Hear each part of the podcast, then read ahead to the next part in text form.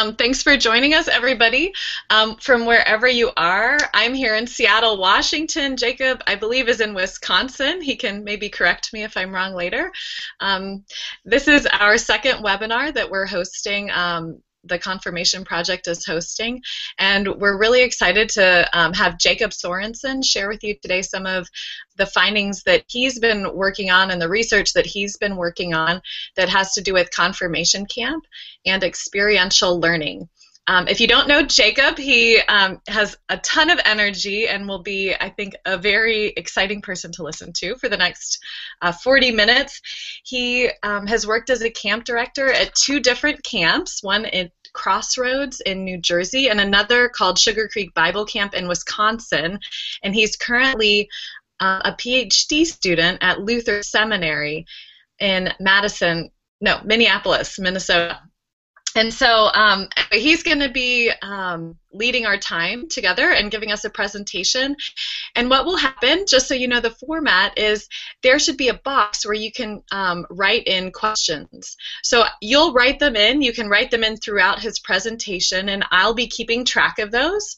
And when we have about 15 or 20 minutes left at the end, um, I will pose those questions to Jacob, and we'll be able to hear some of his responses realistically, we might not be able to get to all of the questions, but they'll be really helpful for Jacob to hear as he's working on his dissertation throughout the year. And I also just wanted to invite you throughout the upcoming 2015 and 2016 year to participate in additional webinars that we have coming up.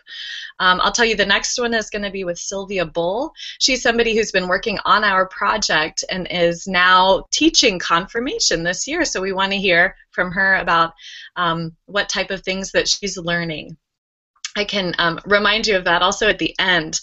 The other thing I just want to tell people, and I'll invite you to at the end of our presentation as well, is that our project is actually going to do a second wave of research this coming year. So if you didn't get to participate last year, you'll have another chance. And one way you can do that is to sign up through our website.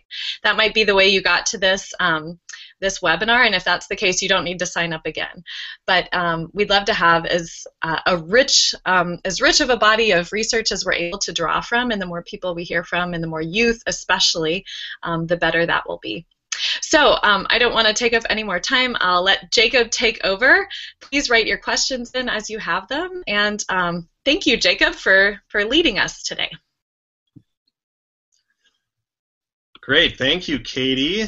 It is so nice to uh, to be here. Um, I appreciate the invitation. It's been so much fun being part of this project. Um, the Confirmation Project really is a tremendous effort uh, by some great scholars, and uh, Katie is one of our two co-directors, and um, has just been doing a wonderful job leading us. And it's five denominations. It's just it's a tremendous project to be able to work with.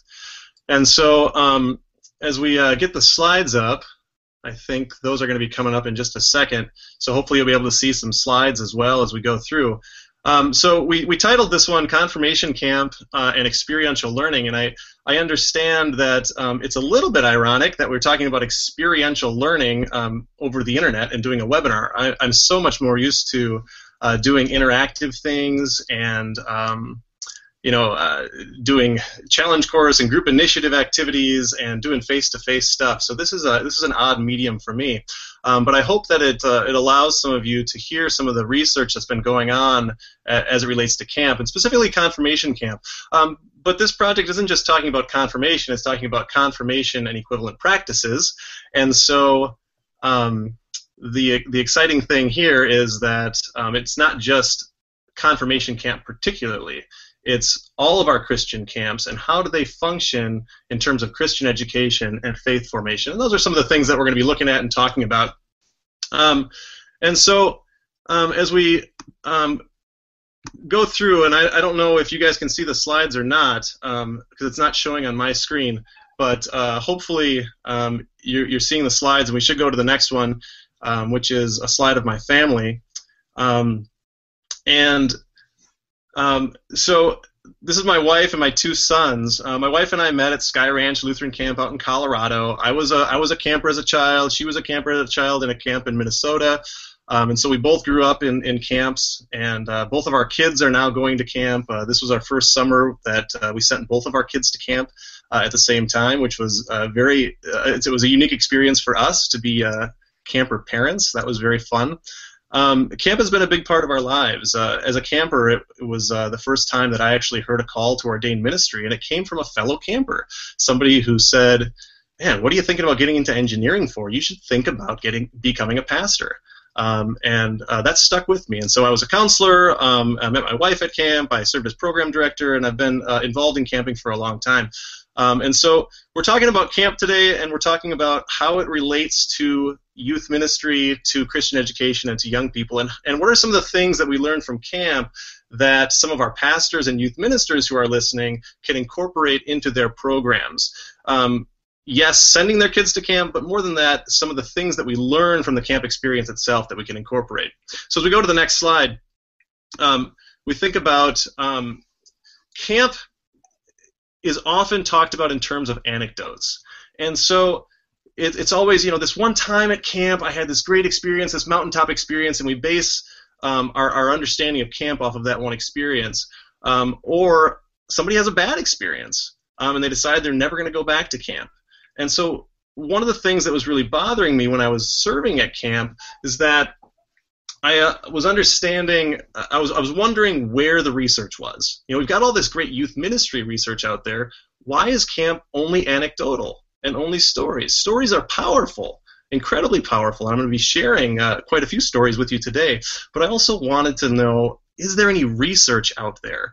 Um, and so you hear these hear these different things about camp. What do we actually know about camp? And those are some of the things that we're going to be talking about today.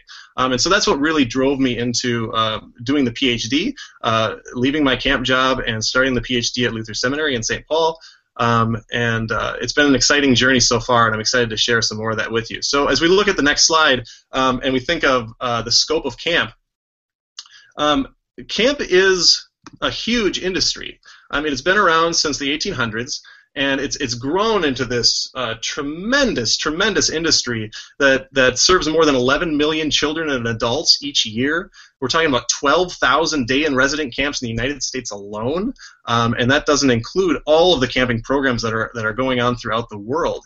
Um, and camps are really divided into four major categories. There's religiously affiliated camps, uh, of which the, the camps that we're talking about today are part, but there's also um, independent nonprofit camps, um, and there are for-profit camps, um, and then there are, agency camps. And so there's lots of different camping organizations out there. Um, when we think of religious summer camp, that's about a quarter of the camps in the country. Um, one of the great stats that we got is from the National Study of Youth and Religion. You've heard of this study, uh, the Christian Smith study. Um, and this this happened in 2003. They asked a question about how many young people have attended a religious summer camp with religious songs and teachings in them, and 39% of all youth ages 13 to 17 reported attending camp at least once. That's a lot of kids that are going to our religious summer camps. And as we look at our mainline Protestant kids, that's over 50%. 53% of them have reported attending religious camp at least once. So we look at camp has this tremendous reach uh, what is actually going on at camp and what are we actually talking about when we talk about camp? So we go to the next slide, I mean, the question becomes, what is camp? Because, yeah, I sent my kid to a basketball camp at the YMCA. It's called camp, but it's very different than a camp that involves staying in cabins in the woods with a group of people. Um, and so, what do we mean when we talk about camp? There are all sorts of different camps, and they can be rightly called camps. So, we've got day camps and we've got residential camps. Day camps are where the kids don't stay overnight they go for the day. Um, and there's oftentimes really great programs. Usually they go day after day for you know a week at a time or a month at a time. Uh, residential camp is where the kids are staying in um, groups with other kids at the camp. So they're actually staying at the camp. And usually this is for a week at a time. Some camps it's more like 10 days or two weeks. Some camps stay uh, the whole summer, you know, about eight weeks. Um, and so there are all sorts of different camps that we're talking about. So as we as we as we try to get our minds around this idea of what is camp, um, I think it's helpful uh, to use something that the American Camp Association has come out with, and um, they they describe this in a little bit of their literature. If we go to the next slide, it's called the essential trinity of organized camping, and they say you know camp can be a lot of different things But these are the three things that we're talking about when we're talking about residential camping. That is, we're not talking about day camping right now. We're talking about residential camping. And we're talking about these three things. We're talking about community living, we're talking about a setting that's away from home, and we're talking about an outdoor recreational setting. So camp is interactive. We're getting dirty at camp. We're, we're interacting with other people. It's very experiential learning. And the community living is so important. I, I found in all these different studies that I've been a part of, as far as camp goes, that the relationships that are built at camp, the community that's formed at camp, is really essential to the camp program itself. And we're going to talk about that more as we go along. This other thing about being away from home, when young people are away from home, they're opened up to new ideas and new experiences. It gives them a chance to, to reimagine who they are. And that includes what their faith is. Do I really believe this stuff? And so being away from home gives them this chance of differentiation from their parents, from their siblings, a lot of times from their peers at school who might have, have pigeonholed them or, or, or called them names or whatever. They, they have this certain identity at home. And at camp, there, there, there's really this moratorium on that, so they, they, they get a chance to say, who am I really? What do I really think? And be open to new experiences and new ideas in the context of this community, in the context of this com- uh, experiential outdoor environment. Now, this is something that describes all of camping, this essential trinity.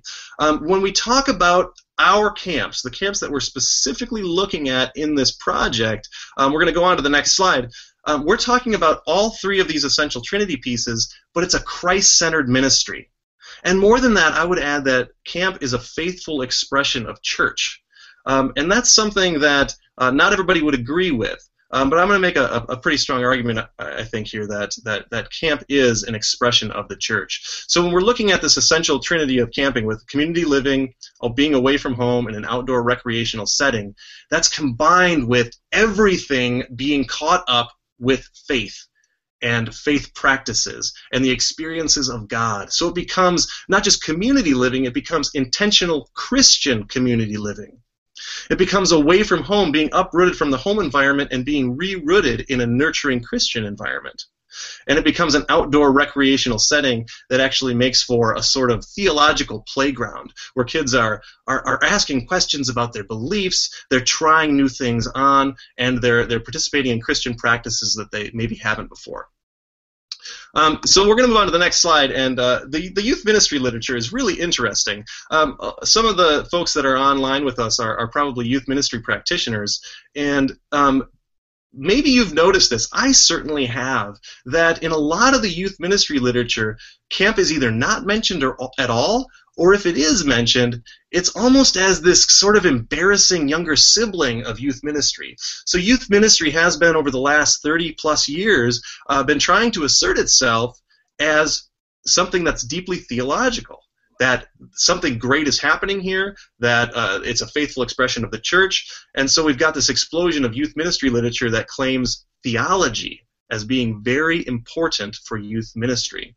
Um, and it's uh, it, it's become part of the Practical Theology Guild. There's been a, a, lot of respect given to youth ministry, but when we see the youth ministry literature, when they talk about camp, it's almost like camp is the fun and games wing of youth ministry. It's almost like uh, we're trying to be deeply theological in youth ministry, and then camp comes along and messes it all up because they're just it's theologically shallow. Um, and so it, it's really interesting to look at how camp is portrayed in the youth ministry literature. It's usually not positive. There are a few people, I'll, I'll certainly mention uh, Kenda Creasy Dean, who's on the Confirmation Project, um, has, has written some, some uh, things where she's really looking at camp as something. Uh, as, a, as a place where deep theology happens. So, but she's one of the few that is actually doing that. Um, and so, as we move along to the next slide, um, we're looking at common perceptions of camp. Um, and these are some of the things that I hear from multiple people or I see in the literature.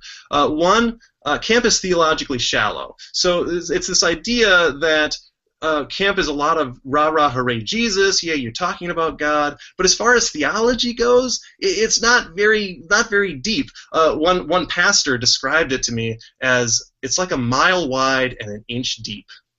Um, that there's nothing deeply theological happening.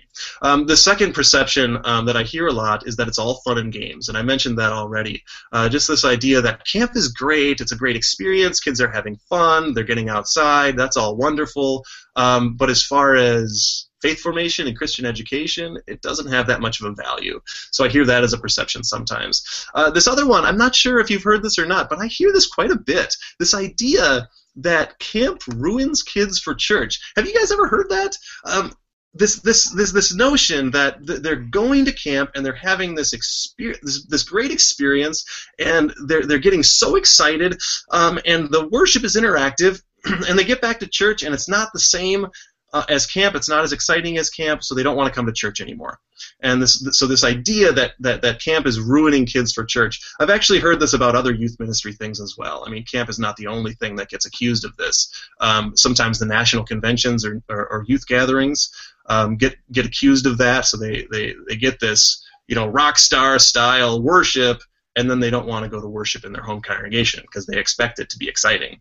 Um, and so there's this this notion out there that I hear a lot: camp ruins kids for church. The other one that you often hear, and this is more of a positive one, um, or at least it's usually couched in that way, is that camp is a mountaintop experience. You know, akin to the, the Transfiguration story with Peter, James, and John, uh, seeing the transfigured Jesus on the mountaintop. So you have this amazing mountaintop experience that then sustains you in your faith uh, through your life, or it's a it's an aha moment of finding God and Jesus. And we can find again, this is, goes back to the anecdotes. We can find young people who have had these amazing life changing experiences uh, at camp. Um, and camp directors love lifting up these stories because they're powerful. I mean, I had one of those experiences where, where I, I, I was completely reimagining my faith after the camp experience. That does happen for some people a lot of our pastors that we talk to that have had camp experiences, they had this kind of transformative experience. And so, because there are these individuals that have had this experience, it sometimes gets lifted up as something that's the norm. You go to camp and you have this life changing mountaintop experience. Well, that's really not the case in all cases. It is the case in some, for some people. Um, but some people have a terrible time at camp. Um, and the people that have a terrible time at camp think that all camp is bad.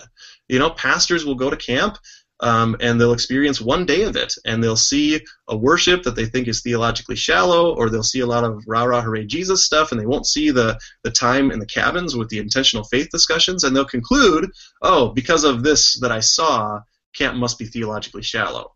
Again, it's anecdotal. Um, so so trying to look at this. Um, these perceptions and, and and really say are these things accurate um, which ones are? Are they partially accurate?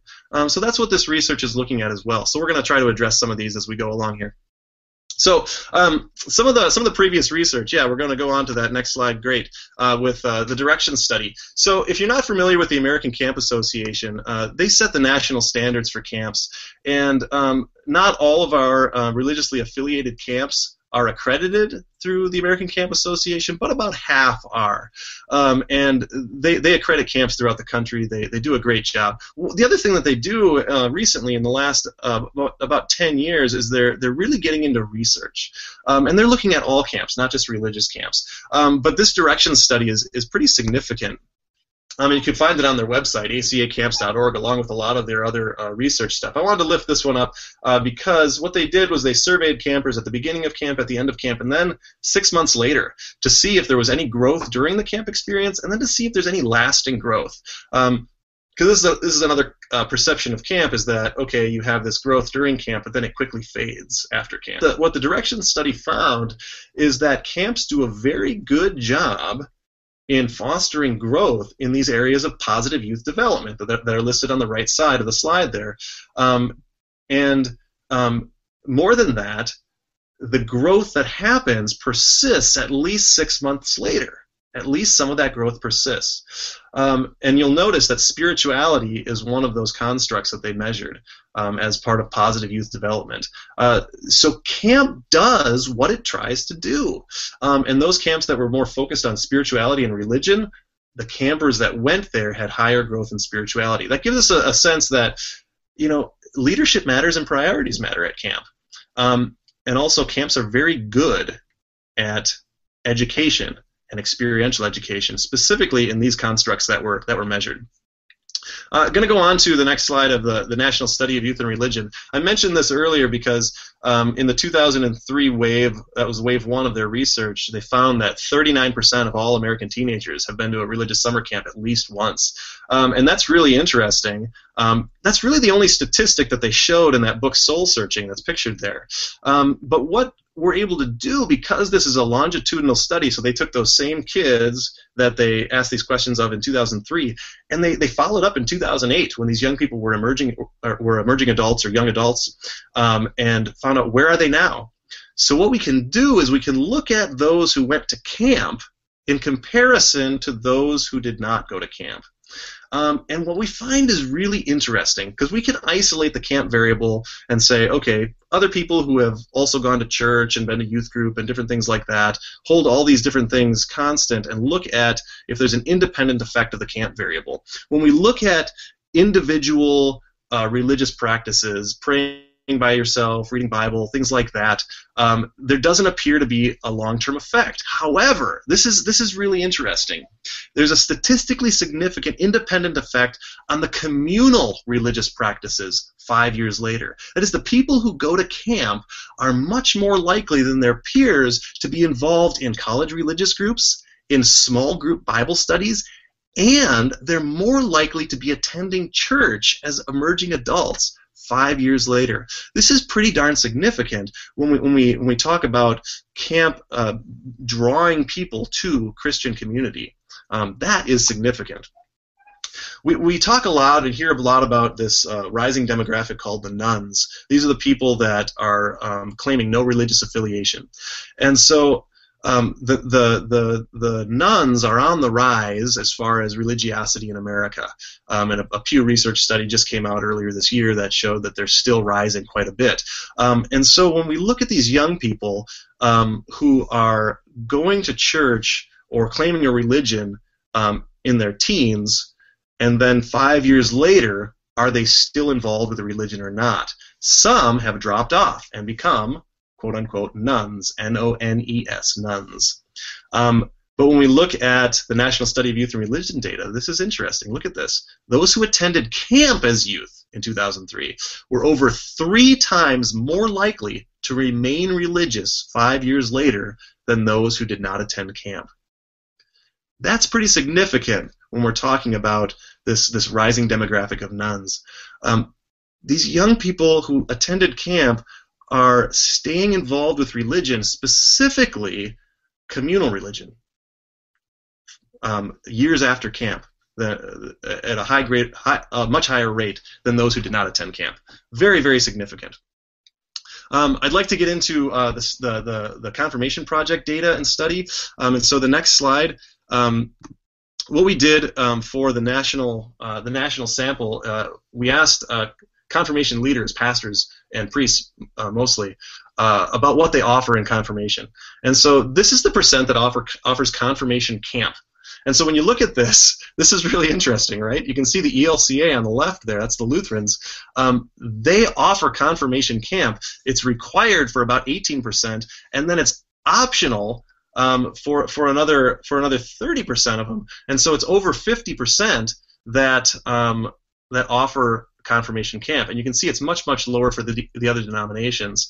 And so when we were looking at this and trying to figure out um, what sites to visit and who to study, um, the, the Lutherans do confirmation camp. The other traditions don't do it to the same extent. But that doesn't mean that the camp experience doesn't operate as part of the ecology of faith formation along with the confirmation experience. What this simply means is it's not a required thing. This idea of confirmation camp um, is mostly a Lutheran thing. Um, that kind of surprised me um, as I looked at this. You can see the United Methodists also offer it almost 20%, uh, uh, have it either required or optional. When we go to the next slide, we look at retreats. This is a, kind of another form of getting away um, during a sh- shorter period of time, uh, one to three days uh, for these confirmation retreats. Um, and you can see that, that now it, it, it evens out quite a bit. So um, just about a third of all of the denominations require some sort of retreat um, for their uh, confirmation classes. Um, and so that, that evens out much more. Um, but when we talk about camp, um, uh, we're talking about something that, as far as confirmation camp goes, as far as being required as part of the, the confirmation training, um, it, it, it, doesn't translate across the denominations in the same way as, as retreats do. Um, but all four of these denominations that are up there, the Lutherans, Episcopalians, Presbyterians, and United Methodists, um, have strong, very robust camping traditions. And so there's a lot of young people that are going to camp, and this experience at camp um, functions as an equivalent practice of confirmation. So they're learning about the faith, they're growing in their faith, they're having Christian education there at camp that contributes to their learning that they have in the congregation and in the home.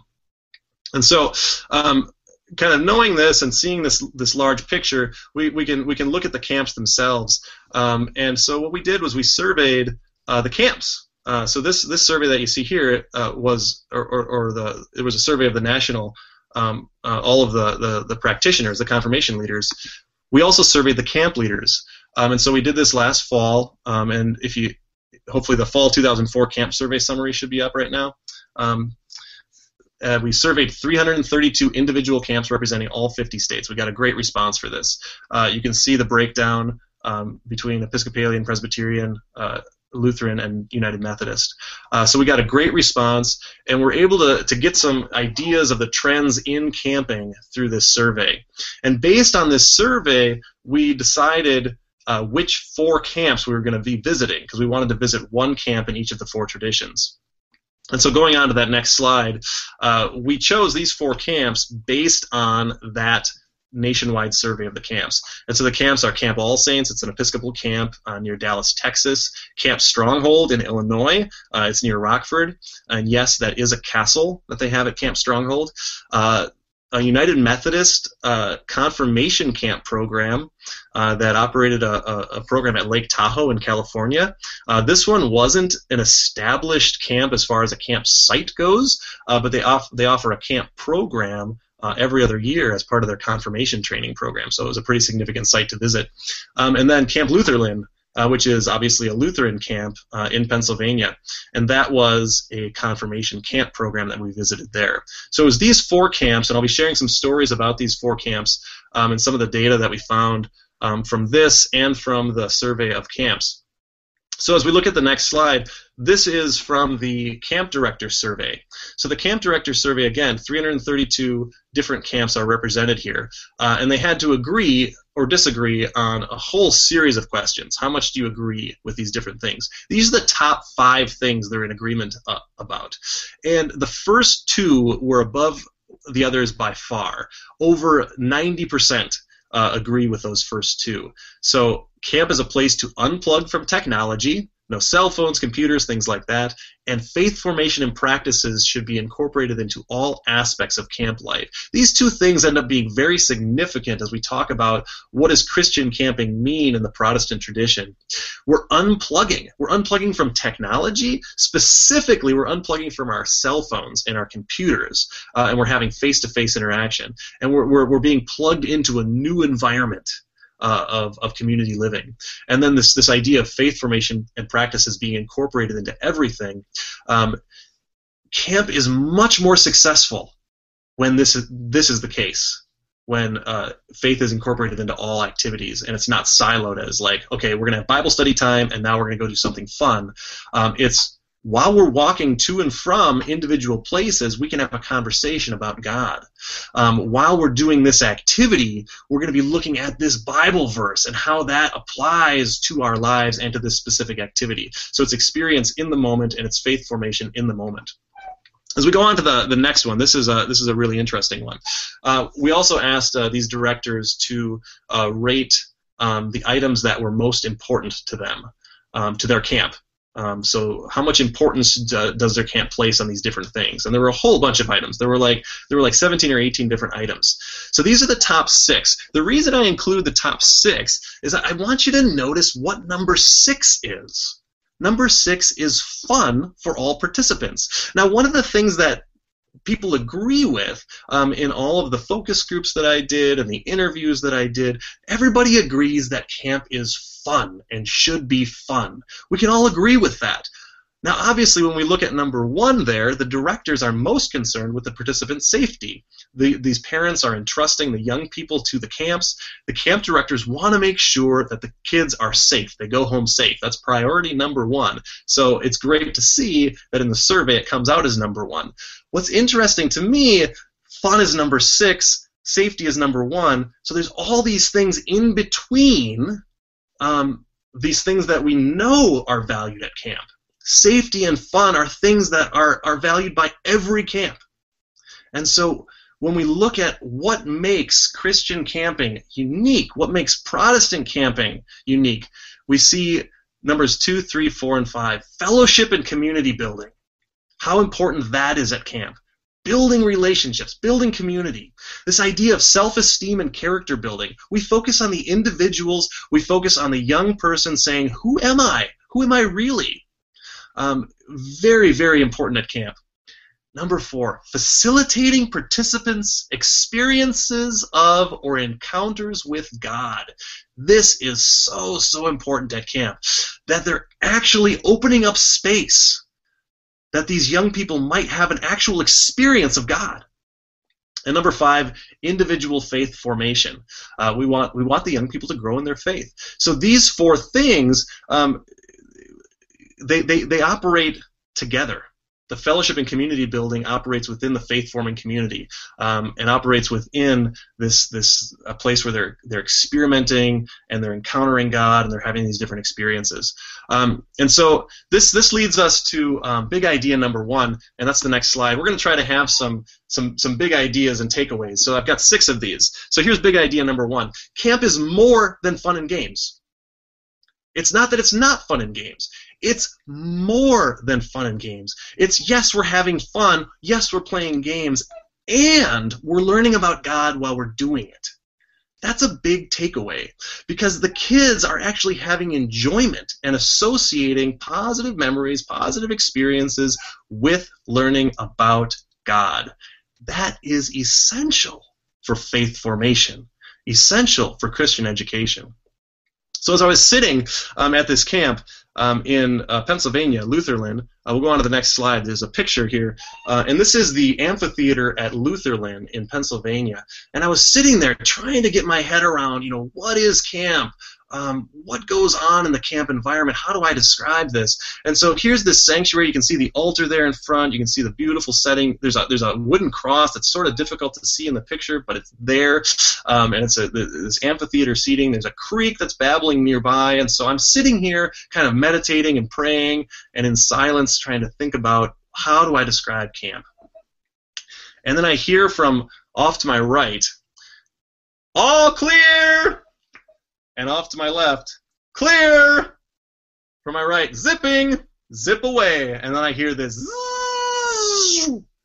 and this young girl goes ziplining literally right past that wooden cross, right through the sanctuary.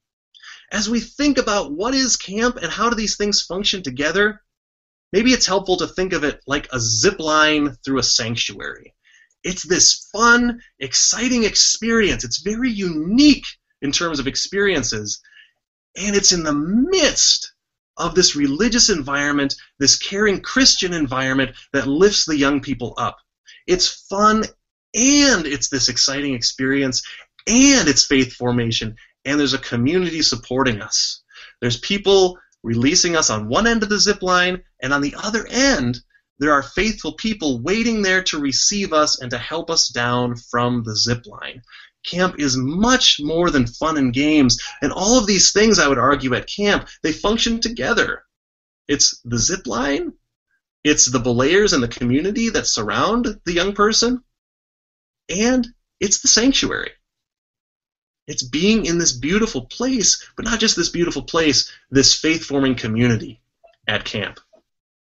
Going on to the next slide, we're going to look at uh, this. This is from a, the camper survey. So these four camps that I went to, Um, we surveyed campers on the first day and on the last day. We're, we're trying to get some responses uh, after camp as well, and those are still coming in. So it's exciting that we get to look at this data kind of as it comes in.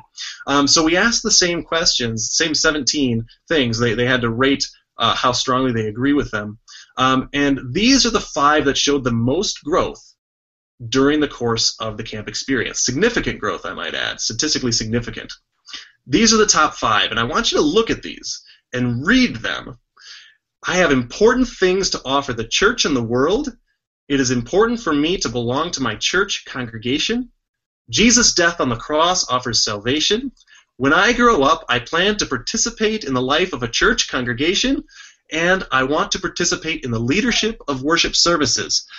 Look at these and notice that four of the five have something very specific in common, and that is the young people seem to be leaving camp with more of a desire to participate in their home congregation and their home church.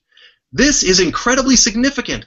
Think about this this idea that people have, this preconceived notion that some have that camp ruins kids for church. These kids are going home more excited about church more excited about participating in the life of a congregation and leading worship services. This is incredibly significant. They could have grown on all sorts of different things. These are the ones that showed the most growth. That is important. So that leads us to big idea number two. That's on the next slide. Big idea number two. Christian camp experiences lead to greater engagement in congregations. This corroborates what we found in the National Study of Youth and Religion that showed five years later the kids who went to camp are more engaged in communal religious practices. This corroborates that evidence. And so, so when we find uh, uh, double evidence for something like this, that's pretty darn significant. Uh, what does camp do? Camp gets kids excited about Christian community. And they want to live that out in the way that they know how. And for the kids that are attending these camps, that is in their home congregation. They go away empowered to lead, empowered to participate in their home congregations. Let's go to the next slide. Um, this is the boys' room at uh, the United Methodist Camp Experience in Lake Tahoe. You'll see it's pretty narrow. Uh, I think we had uh, three adult men and four teenage boys stuffed in that room. The smell was uh, amazing. It was, uh, I'm sure, a newly invented smell. Uh, it was a really wonderful experience at, at Tahoe. Uh, we were in a, a, a, a, small retreat house, and this is just where the boys were housed. Um, and it was my last night that I, that I was there that this happened. So I kind of came in late. I had uh, typed up some of the experiences from the day. I was I was flying out early the next morning. I had been with these kids for four days, um, and I kind of snuck back in the room. And it was late. They had been in bed for a while. And I should say that at this camp, um, they had they had fairly strict bedtime policy. Like you had to be quiet after you got in the room, uh, because if you if you were caught talking after lights out, you could lose privileges the next day. I mean, they were pretty strict on this stuff. And so so I walk into this room and it's silent as it has been the last uh, three nights that I've been there. Um, and and I, and I get in there and I and I, I go I, I go into my sleeping bag and I'm starting to fall asleep and then I hear this whisper uh, from the bunk straight across from me, and you know he's he's literally five feet away, right? He goes, Jake, Jake, and I'm like, geez, you're not supposed to be talking. What? And he said, Do you want to take a selfie together in the morning? Do you want to take a selfie together? Now, you guys, show of hands, who knows what a selfie is? All right, raise your hands. Good. Yeah. So, so we know what selfies are, right? So they, they people hold their phone and they take a picture of themselves, right? I mean, why can't you get somebody else to, to take a picture? I mean, that's not really the point. The point of a selfie is you get to do it yourself. And so, one of the things about confirmation that we're trying to get these young people to do is own the faith, right? Do they really believe this stuff? And so, it's in some ways, we're asking them to take a selfie. Take a selfie. And is Jesus going to be in that selfie? All right? This is where you get ownership of it. I really think a selfie is about having ownership of the picture, having ownership of how I tell my story. And so when this young person asked me late at night, after lights out, will you take a selfie with me in the morning? I had to stop a minute to think about that. A selfie together when I tell my story, I want you to be in it. That's pretty darn powerful. That is one of the things that happens at camp. These young people build these relationships with adult mentors, with the, the, the, the counselors that they interact with, um, but also with the pastors and other adults that are, that are at camp. Um, and we're, we're asking them to tell their story. This is a chance for you to tell your story. Who do you want in it? Um, and so I think that's incredibly powerful. Um, as we go on to big idea number three, the next slide, camps are effective because they take young people seriously. They say, no, really, you hold the camera. You take the picture. Who's going to be in it? Is God going to be in it? What's going to be in the background? I think this is something that's incredibly profound. Um, one of the one of the camps that I went to, this was the the All Saints in Texas. Um, one of the things that really sets them apart as a camp is their discipline model. I mean, really, their discipline model. That sounds like a weird thing um, to to set a camp apart, but here's what they do. They they have this model where if there's if there's a conflict between two campers or somebody's got a behavioral behavioral problem, they don't just have the counselor say, "Stop doing that," or else this will happen to you they sit down with the campers and they facilitate a conversation. And the, the hallmark of this is they respect the dignity and the autonomy of the campers themselves. And so the young people sit down together and together they come up with a plan for how they're going to correct the behavior. They're going to take ownership of it. This involves repentance, this involves forgiveness. They're actually taking ownership of the situation itself. Um, at all the camps that I, that I looked at, the campers are in leadership roles camps are effective because they take these young people seriously. They say, What do you want to do? Your opinions matter. Your questions matter. As we look at on the, the camper surveys, the, the kids that showed the most growth in, in these uh, uh, faith forming um, uh, variables, and the ones that, that, that, that said they, they agreed with, I, I was strengthened in my faith, it's correlated most significantly with this other variable that said, my questions were taken seriously.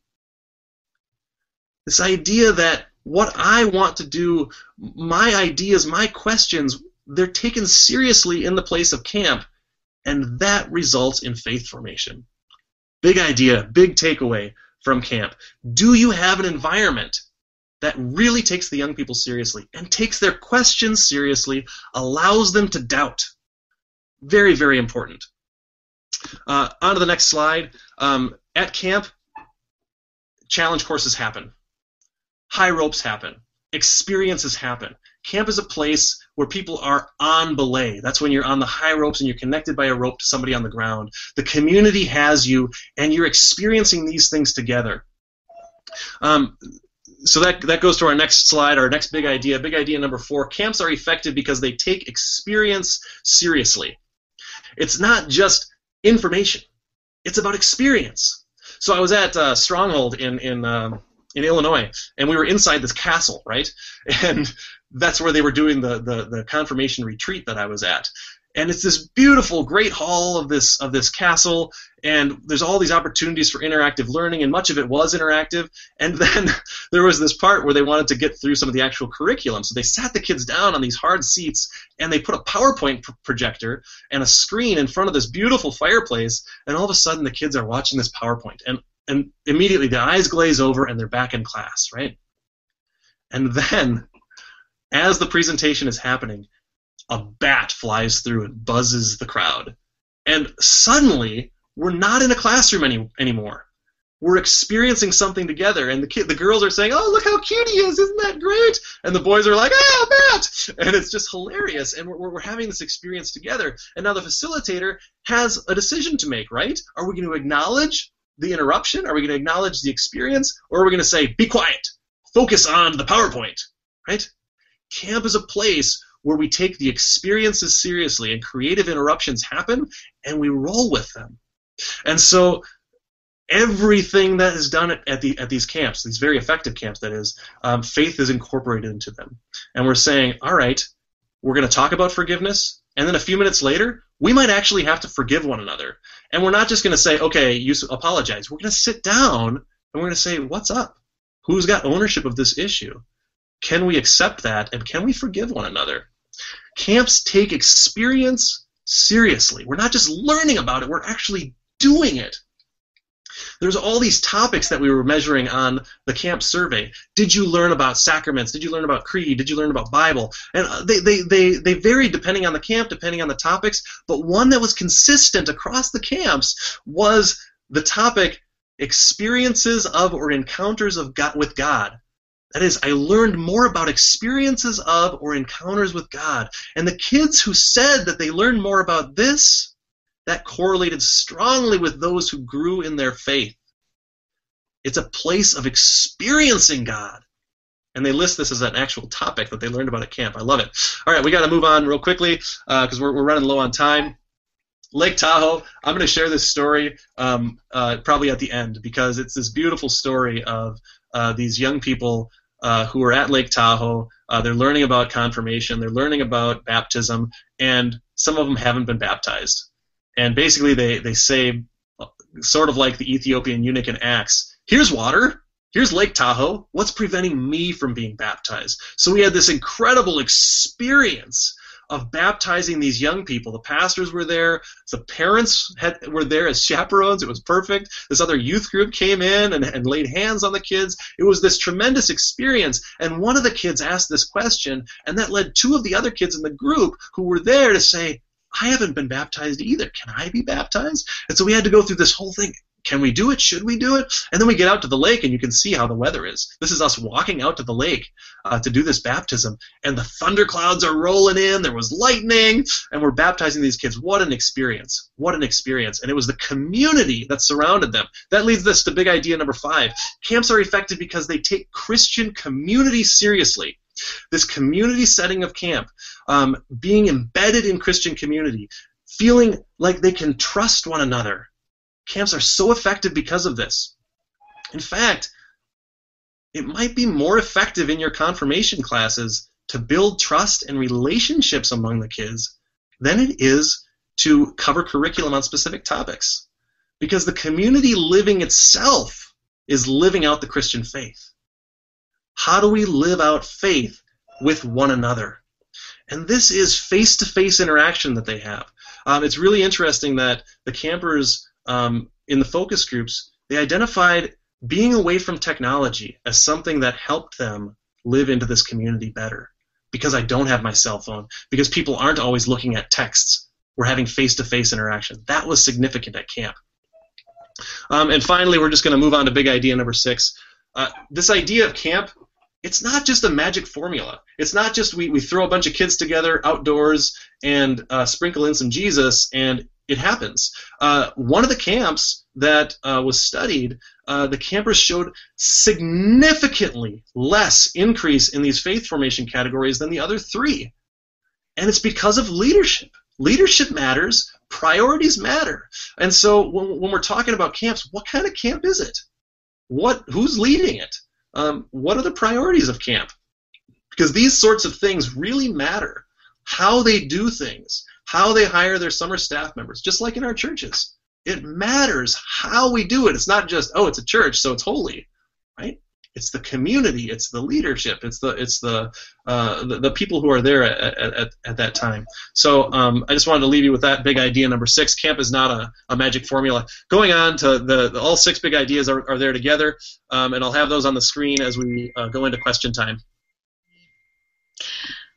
Thanks, Jacob. I want you to keep talking. This was so interesting and exciting to to hear about. Um, I've gotten to hear Jacob present parts of this, and it's kind of the uh, research is definitely emerging and coming together, and um, it's fun to see um, how this is um, I don't know. There's so much we can learn from your research that's coming out. So I'm grateful for that. Um, we do have some questions for you, Jacob, that have um, popped up from um, folks. I would encourage you also now, if you have a question, um, go ahead and type it in. We have about 10 minutes or so remaining. So I'll um, go ahead and ask Jacob um, one of the questions that Michael has is um, Do you have any thoughts on how churches can facilitate effective reintegration of the youth back into the church after camp experiences? Great, thanks for that question. It's, it's a it's a really great question. It's an important issue. As as I, as I use that uh, zip line through the sanctuary analogy, um, we we think of um, at the end of a zip line. If you've ever done a zip line, you know you're just hanging there at the end until somebody grabs a ladder and helps you down. Um, and so sometimes these kids um, they come back from the camp experience all excited and they're left dangling on the line um, because people don't know how to effectively engage them or they don't think it's important. They just say, okay, they had this great experience, and yeah, it was it was it was fun in games, and it wasn't that big a deal for faith formation. I hope that this convinces some of our pastors and our and our and our, our youth leaders that camp is very significant for faith formation. It's something that we need to pay attention to. So I, I would say number one in response to the question is let's pay attention to these kids when they're coming home from camp. Let's find out about their experience and find out what they want to do to engage. Because they're coming back basically begging for a ladder, basically begging for someone to help them down from the zip line. I want to be more involved in my congregation. I want to be involved with leadership of worship services. Are the churches going to allow that? Is the question. Oh, we'll work you in sometime in December or January. That's not good enough. What are we going to do right now? These kids are immediate. They're coming off of this experience and they're, they're trying to process it. How are they going to process it if nobody's there to guide them? Sorry, I keep bringing up the Ethiopian eunuch story from Acts, but it's very, I mean, it's very important in this case. I mean, who is guiding them?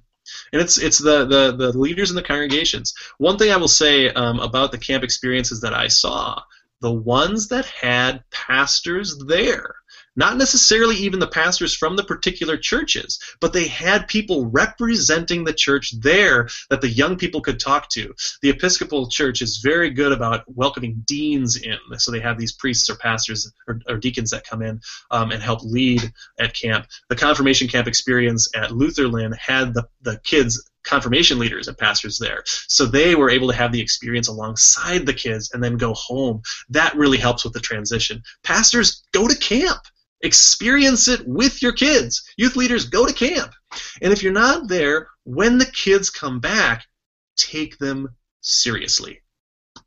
Because at camp, they were taken seriously. Yeah, that's great. Actually, a couple of our questions relate to that. I'll get to one of those um, in just a minute. I want to remind everybody also if you're having trouble posting, you might need to sign into your Google account um, in order to post a question. So I think you can view this without being signed in, but in order to post a question, you might need to sign in. So hopefully, if you're wanting to post a question, go ahead and um, try that. Hopefully, it works. Um, another question um, that relates to this is um, from Anne, and she says that at her church, a group of pastors take confirmands to the local Lutheran camp, and the pastors are there teaching while the camp staff provides the usual junior high camp. Um, has your research addressed situations where the pastors are the teachers?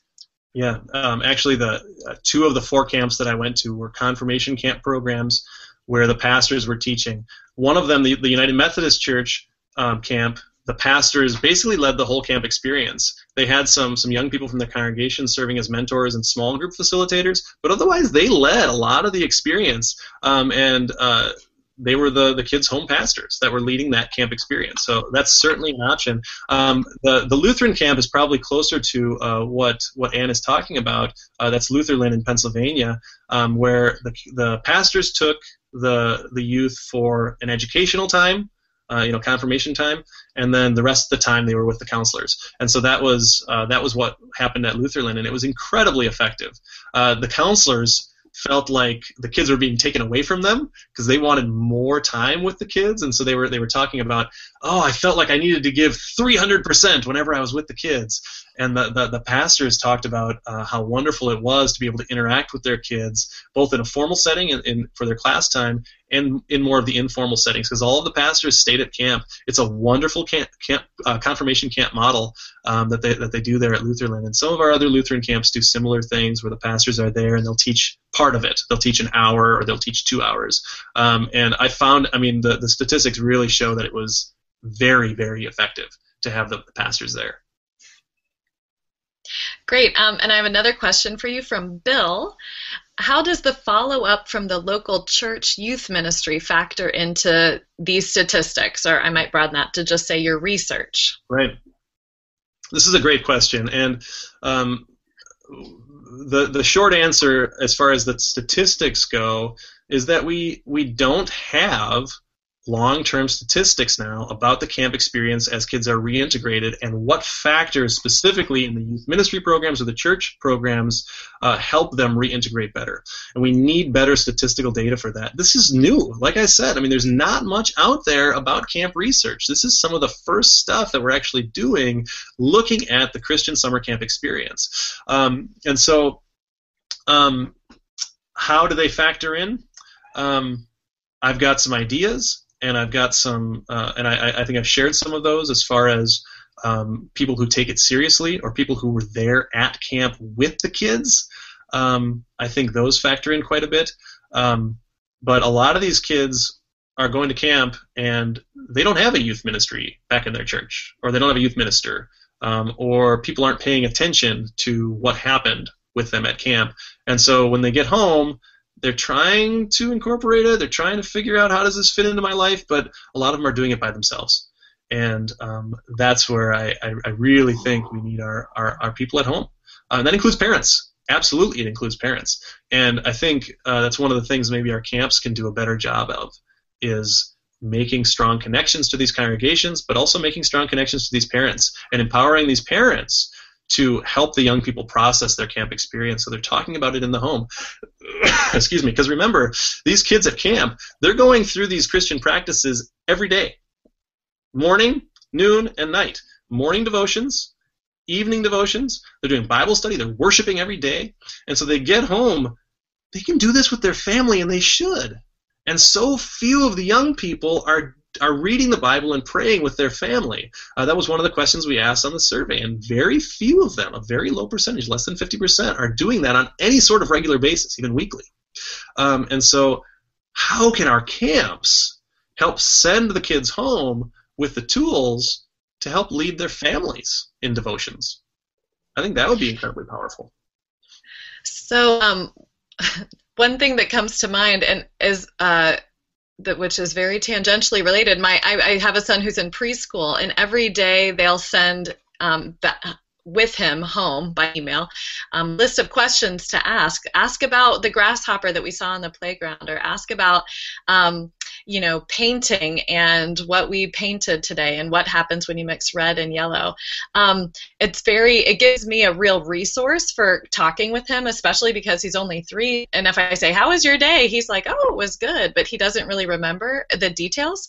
Um, do you have any ideas for just really practical things that maybe um, camp leaders or congregations can do to make the connections? Um, or do some of the um, do some of the work to help reintegration um, that, yeah. that you've been talking about because i think i imagine um, well you worked as a director and your wife's a pastor so um, what are some just suggestions you might have for how to make that happen um, right. more effectively? That's, that's a great question, and that's something that I that that is it's a big passion of mine. How can we connect our camps with the congregations better? Um, because some of the some of the, the, the national statistics that we had from the camp directors show that some of the camps and congregations are pulling apart.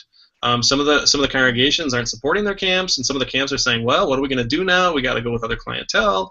Um, and so there, there, there appears to be, at least for quite a few of our camps, a widening gap. Um, some of our camps are doing a very good job of trying to do things that the kids might be accustomed to in church at camp. So they come to camp worship, and it's not just woohoo, it's totally new. It's like there's a connection point, and suddenly their bodily way of being is saying, "I'm in worship." And then when they're back in their congregation, here's the question: Are there camp songs in your in your worship service? The Episcopal camp I was at, it, it was such a structured worship service. They had the tinkly bells at communion. They had the whole deal. It was an hour-long worship service. One of the one of the, the, the deacons or priests preached. It was the whole thing. Looked exactly like it would in an Episcopal uh, church, except the music. The music were camp songs and praise songs. And one of the priests kind of said sadly, they're never going to allow this in their churches back home. Mm. And I said, really? They're never going to allow that? I mean, these kids are excited about their faith. They're excited about worship. It's a very traditional worship, right out of the Book of Common Prayer. And yet, they're not able to do this back home. Um, so, incorporating some of those things from camp, specifically the music, because the kids that had a, a, powerful experience with the music, saying they enjoyed the music and songs, and the worship services showed a higher growth rate than the kids in other enjoyment. Like I enjoyed my counselor, I enjoyed the campers, I enjoyed the whole experience. Those things didn't correlate as well with the faith growth as the music and the worship experience. So, how are you incorporating these things in your congregation? Are, do the kids have ownership of worship in your congregation? Because they do at camp. And if they get back to your congregation and they have zero ownership and they have zero say, they're going to say, like they were saying um, to me in the focus groups, you know, church isn't for me. It's for adults. Camp is for me. Church is not for me. Is church for the kids? That's the question. And I think camp raises that very well. Um, and, and it raises a challenge for our congregations. But it's on the camps too. The camps need to do a better job um, making sure that there's strong connections with the congregation. It's, it sounds like there's a lot of a work to of work to do, but um, it's it's realistic and something that we can um, work together. Thank you, Jacob, for leading us for this um, wonderful presentation on camp and experiential learning. Um, I'd invite all of you who were participating today through watching to learn more about our project. Um, you can do that at our website, which is www.theconfirmationproject.com. You can sign up to be on our mailing list, where we'll be sending out invitations to um, future webinars um, and also our research it emerges. Um, you can also sign up there to participate in our study um, that's going to be happening in 2015 and 2016 throughout this upcoming calendar year. Thanks for joining us.